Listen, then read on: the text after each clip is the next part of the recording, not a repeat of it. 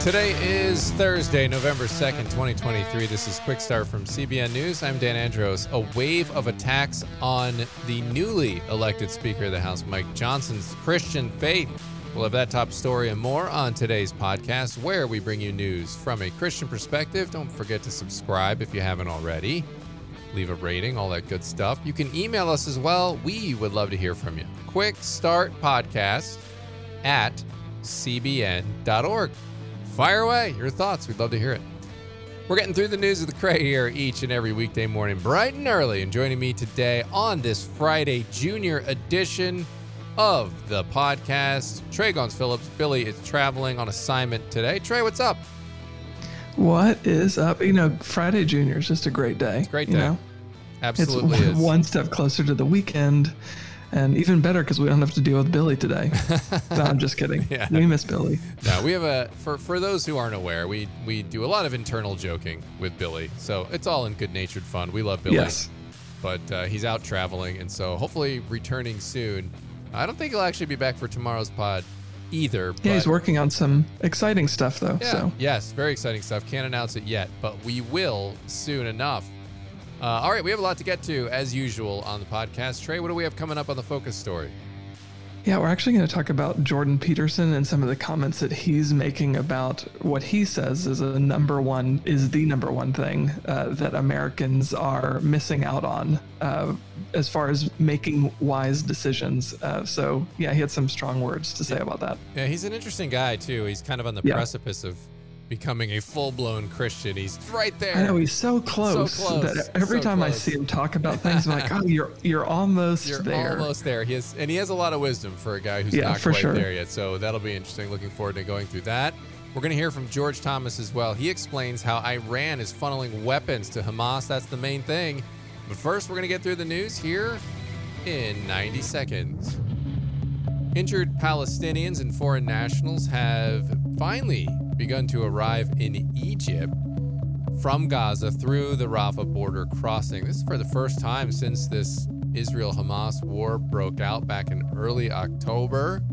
At least 361 foreign nationals have gotten into Egypt through that crossing. And U.S. citizens are among this initial group that have departed Gaza. That's according to the State Department. They didn't give specifics on the numbers, however. And we're expecting, according to officials, up to 500 foreigners to cross out of Gaza at Rafah. And newly elected House Speaker Mike Johnson, he's responding to critics in the media who have really criticized his Christian faith. Johnson, he hasn't been shy about his worldview. That's what he said the Bible and Christianity is his worldview. Politico called him a Christian nationalist. Jen Psaki labeled him a Christian fundamentalist. The Daily Beast called him a Christo fascist. And it only went downhill from there. Bill Maher compared him to the mass shooter of suspected who was suspected of killing 20 people because the shooter quote heard voices. Johnson called the comparisons disgusting, and I'll just say I know the music ran out on me, but I want to get his quote in here. He said, "Look, there are entire industries that are built to take down public leaders and effective public leaders like me. I'm not surprised by that. It comes with the territory. It doesn't bother me at all. I just wish they would get to know me. I'm not trying to establish Christianity as the national religion or something. That's not what this is all about. He said, and this is critical if you truly believe in the Bible's commands and you seek to follow those, it's impossible to be a hateful person because the greatest command in the Bible is that you love God with everything you had and you love your neighbor as yourself. So get on over to cbnnews.com. You can read more stories just like these. But Trey, I wanted to talk about this because we that was the initial reaction. You saw President Biden comment on Johnson's LGBT views, which is of course the religion of many on the progressive left. And so if you don't adhere to that, then you're an apostate and you must be criticized and put down. So he immediately did that. But all of these other attacks are coming out and it's it's kind of look surprising on the one hand but also not surprising when you look at the tenor against christianity these days Yeah, you know, I, it's it's frustrating whenever you hear those kind of scare tactic words because that's what they are. Like they're just buzzwords. I think so often that are used to kind of like uh, uh engender some sort of reaction. Um, it's not actually like a thoughtful criticism, right? It's just a it's a knee jerk reaction of like, oh, this person is a Christian, and then also, well, they're saying something that I disagree with, and then they are also a Christian, so I'll just use that because that's kind of like the the low hanging fruit. Yeah. So I'll just use that and go after that as my way of criticizing and attacking somebody. Which, yeah, it's just frustrating because it is such a, a disingenuous attack. It's not actually a, any sort of authentic criticism of any ideology. It's just, uh, uh, and a lot of it too, though, is a spiritual blindness and yeah. a spiritual darkness, right? As I think the world looks on at people who are Christians, um, and there's this natural, visceral reaction to that because all of us are like that, and you know, in our own fleshly state. Uh, the idea that there's a God who's sovereign and has control over things and has something to say about moral values and principles, that's an affront to our human nature. So, uh, yeah, whenever somebody is kind of falling in line with that and is is believing that and then advocating for it in his or her public workspace, uh, that certainly I think is offensive just to our human nature. So I think there's that spiritual battle taking place, but then I think there's just the natural bias of the media culture that we have, which is anytime there's a Christian, they're they're in the wrong just because they're Christian. But I also want to say, good response from the speaker. Like yeah. he, uh, Johnson seemed to have a really thoughtful response and uh, was very compassionate, but also communicated. You know, I think you're wrong, uh, but it's my job as a believer to love you and still also stand firm on what I think is true. Yeah, and I think I want to commend him for not backing down because a lot of people would crumble under that pressure, and we see politicians do that, knowing yeah. that the whole LGBTQ army and mob are going to be completely He's lined after. up and waiting. They're lined up and waiting. And so he gave, but he gave a good response. He didn't just say, "Yeah, no, go pound sand." You know, he he explained a little bit about the Christian faith. That's been a frustration we've talked about in this podcast many times that just yeah. because we disagree with this does not mean we hate you. We don't hate you. It's an a uh, um, you know, it's an old adage. You know, love the love the sinner, hate the sin, and that's absolutely true. I, I'm not going to force you to do anything. I'm going to tell you because I love you and I see you walking a, away from what God wants you to walk in.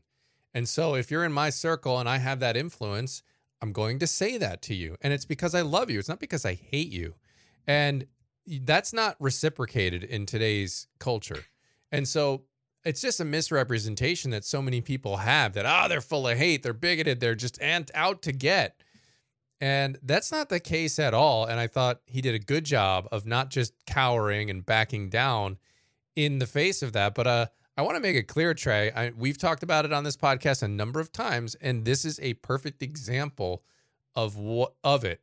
And that what that is is what we're seeing play out right now is a clash of worldviews. And yeah. so there there is no neutrality, right? You are coming at the you see the world through a lens.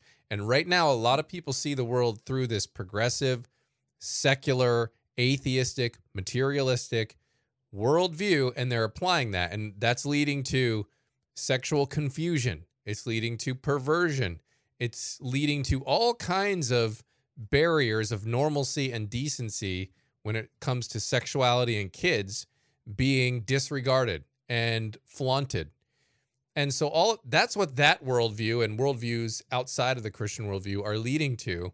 And so you should not be ashamed to say, yes, I have a Christian worldview for exactly the reason um, Speaker Johnson says that it's impossible to hate somebody in in that worldview.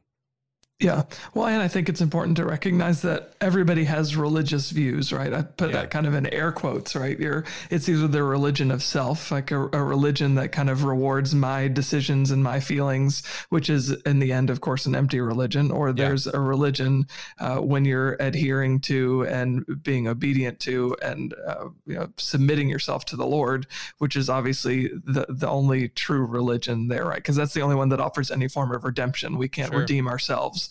Um, so uh, there's that differentiation I think happening, uh, but then also good for good for Johnson for uh, kind of holding both things at the same time, saying, "Look, I love you. You're misinterpreting what I believe to be my my duty as a Christian, which is to love you, but also saying I'm not going to back down. Though, like that's not going to change right. what I think. It's not going to change how I act. Uh, if I mess up, I'll I'll you know apologize. That's one thing, but yeah, it's not going to change my perspective on something, which I think is important for Christians to recognize because I think it's easy to kind of cower back and say, oh, I uh, right. yeah, no, I, I don't want to face this pushback, so I'll change my opinion, right. which yeah. is is not that's not true Christianity either. No, and you know, and it's and look, if you basically what they're saying is uh, unironically they don't realize that they're trying to enforce their worldview when they when they push against yeah, somebody 100%. like Speaker Johnson. They're they're enforcing their view on people. They don't have this view of well everyone's accepted. That's it's not at all that. So that's why you have to just say no. This is what I actually believe, and I'm not. I'm not going to cower down because of it. So good for him. Yeah. All right. I know I prattled on a little bit too long there. and We're a little bit past our normal marker for the focus story. So let's get right into it, Trey. Well, you, you teased it with Jordan Peterson. So uh, he talked about this major pitfall that trips up people. So what do you say? Yeah, so really, he was talking about uh, vision. He's a clinical psychologist, Jordan Peterson. He's talking about planning and making wise decisions, which he said is something that, that Americans often fail to do. And I think the, the point he was making is is not that we're just unwise. Of course, there is there is that, but it's that we're not even setting ourselves up for the potential to make wise decisions because we're not planning ahead, thinking ahead. Uh, and in this instance, because he was talking to Dave Ramsey, who's obviously a talk radio host who focuses on financial decisions and financial planning. So Peterson was talking specifically about financial planning, but really you could kind of extrapolate what he was saying out to any issue. Uh, but this is what he a quote he had to say about um, about clients that he's had in counseling who were just not good with money. He said, "I've had lots of clients who are much better off when they actually had no money at all. He said those were often the people who had addiction problems, talking about drugs and other things. He said because as soon as they had any money at all, they were back in the bar or they're back to using drugs and they ended up being face down in a ditch, is what he said of, of some of his clients. He said, so there are all sorts of causes of poverty, and certainly one form of poverty and one cause of poverty is the absence of a plan. Uh, he said that people just, they come into money, they make money. It may not be a lot of money but it's enough to kind of sustain their lifestyle. But then once they have it, maybe they were raised in a, a broken home or they were raised with parents who also didn't have that knowledge of how to use their finances. Uh, so it was never modeled for them, right? And he said a lot of times that in America, because we are a land of so much opportunity, even the poorest person in America is much better off uh, than than the people in in other countries, other less developed countries. Uh, so he said it's important for Americans, uh, really for anybody, he was saying certainly in America you you have so much available to you and that's not to say that there there are some people who uh, have tried and have done everything the right way and it still doesn't work out as it ought to. We live in a broken world and that of course happens. But he said you need to this is a quote from him he said you need to develop a vision for your life and that may that makes delaying gratification for example and not engaging in impulsive momentary pleasure worthwhile because you're building towards something you actually want to attain. We are very bad in our society appallingly and miraculously bad at helping people to develop develop a vision uh, for the decisions that they want to make. Yeah, that's super interesting. And of course, you know, look, as Christians, we got to look at what our priorities are. Are we, right. There, there's so much material wealth around us that it's, it's very easy to fall into the comparison trap in one way, shape, or form or another. And you just think, oh my gosh, I should have all this stuff. Look at all these people. Look at it. How do all these people, how do they all do it? you look around at that and you think, man, I need to get some of that stuff too. And you think you're failing somehow. But that's that's when we have the wrong definition of success. But did he talk about the other benefits of having a vision, which is super important, by the way, because if you're just going around aimlessly, as he said, you're just going to keep flailing. Yeah, so he, which I think this is interesting because it was like I was talking about a couple minutes ago about how you can really just apply this wisdom to really any area of life. And he's done, he's a clinical psychologist, he's a researcher, he's a professor from Toronto. So he's kind of a, an academician by trade. So he uh, obviously wants to kind of dig into numbers and statistics and do research himself. And this is something that he's actually spent time studying. And he said this is, he calls this future uh, authoring, which is just the practice of, of really just taking time. And he even said, take 15 minutes out of your day and take a pen and paper or, or write it on your laptop, your computer.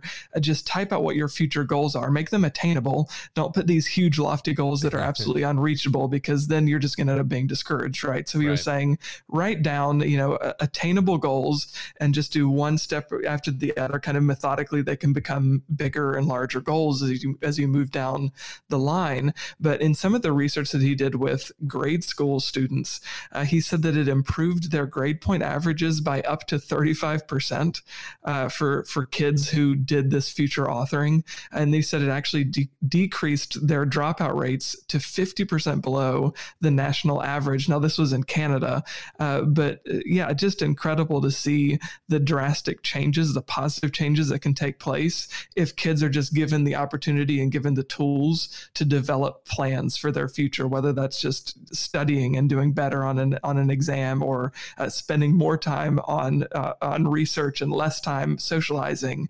Uh, so yeah, just developing those. Um, those parameters for ourselves can do so much to change not just our outlook on life, our perspective on life, but the actual outcome of our lives. Yeah. What are the uh, what are some of the biblical truths here?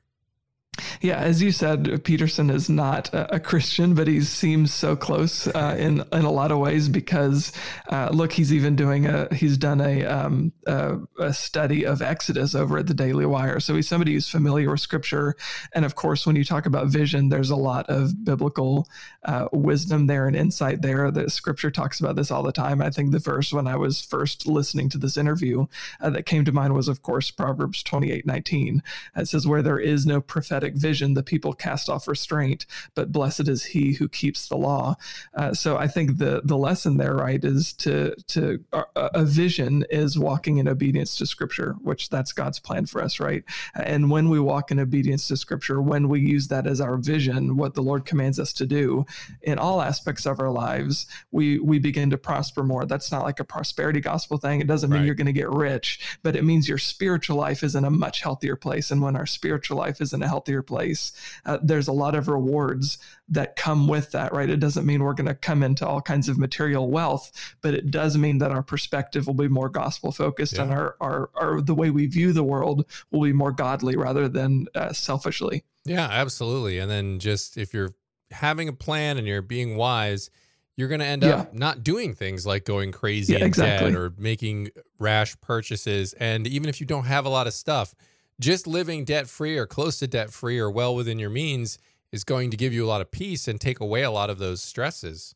And, you know, it doesn't matter if you don't have the fanciest car or the latest clothes available or whatever the case might be. You're going to have that internal peace and it's going to it's going to reap a lot of blessings in your life like you said, Trey, not necessarily meaning you're going to be rich, but you'll be rich certainly in a different way. All right. Well, we are gonna we're a little over time here, so we're gonna head right on over to the main thing. Thanks, Trey, for bringing that one. Appreciate it. All right, George Thomas. He is taking a look at how Iran is funneling weapons into Hamas. You wonder how in the world does that happen in this area that is supposed to be tightly monitored, well, he has that report, and CBN's Gordon Robertson responds to it with a special commentary. That's today's main thing.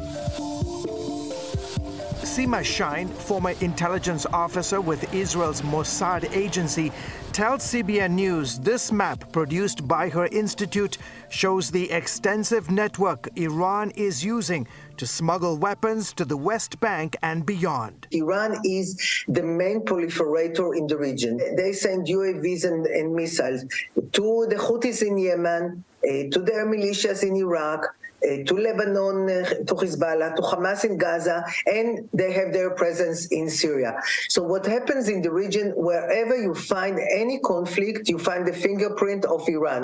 According to reports, Israeli intelligence noticed a spike in arms flowing to the West Bank between 2021 and 2023. It took action, reportedly stopping 35 shipments, seizing more than 800 weapons. There's been quite a significant uh, process of movement. There was a, a quite significant consignment uh, intercepted by Israel uh, close to a place called Ashdod Yaakov on the border in, I think, April. Uh, in which it was found that quite uh, sophisticated IEDs were being brought in, being brought into the West Bank. Then in July, in one of its largest operations in decades, Israel deployed more than 2,000 troops to the Jenin refugee camp, arresting two dozen terrorists and seizing more than a thousand weapons and hundreds of explosive devices. Six bomb making facilities were also destroyed. The majority of the weapons confiscated, including drugs, said to have transited through Jordan, a key U.S. and Israel ally in the region. Jordanians are enormously disturbed by that uh, development, and rightly so. Israel and Jordan share a 300 mile border that runs through the West Bank.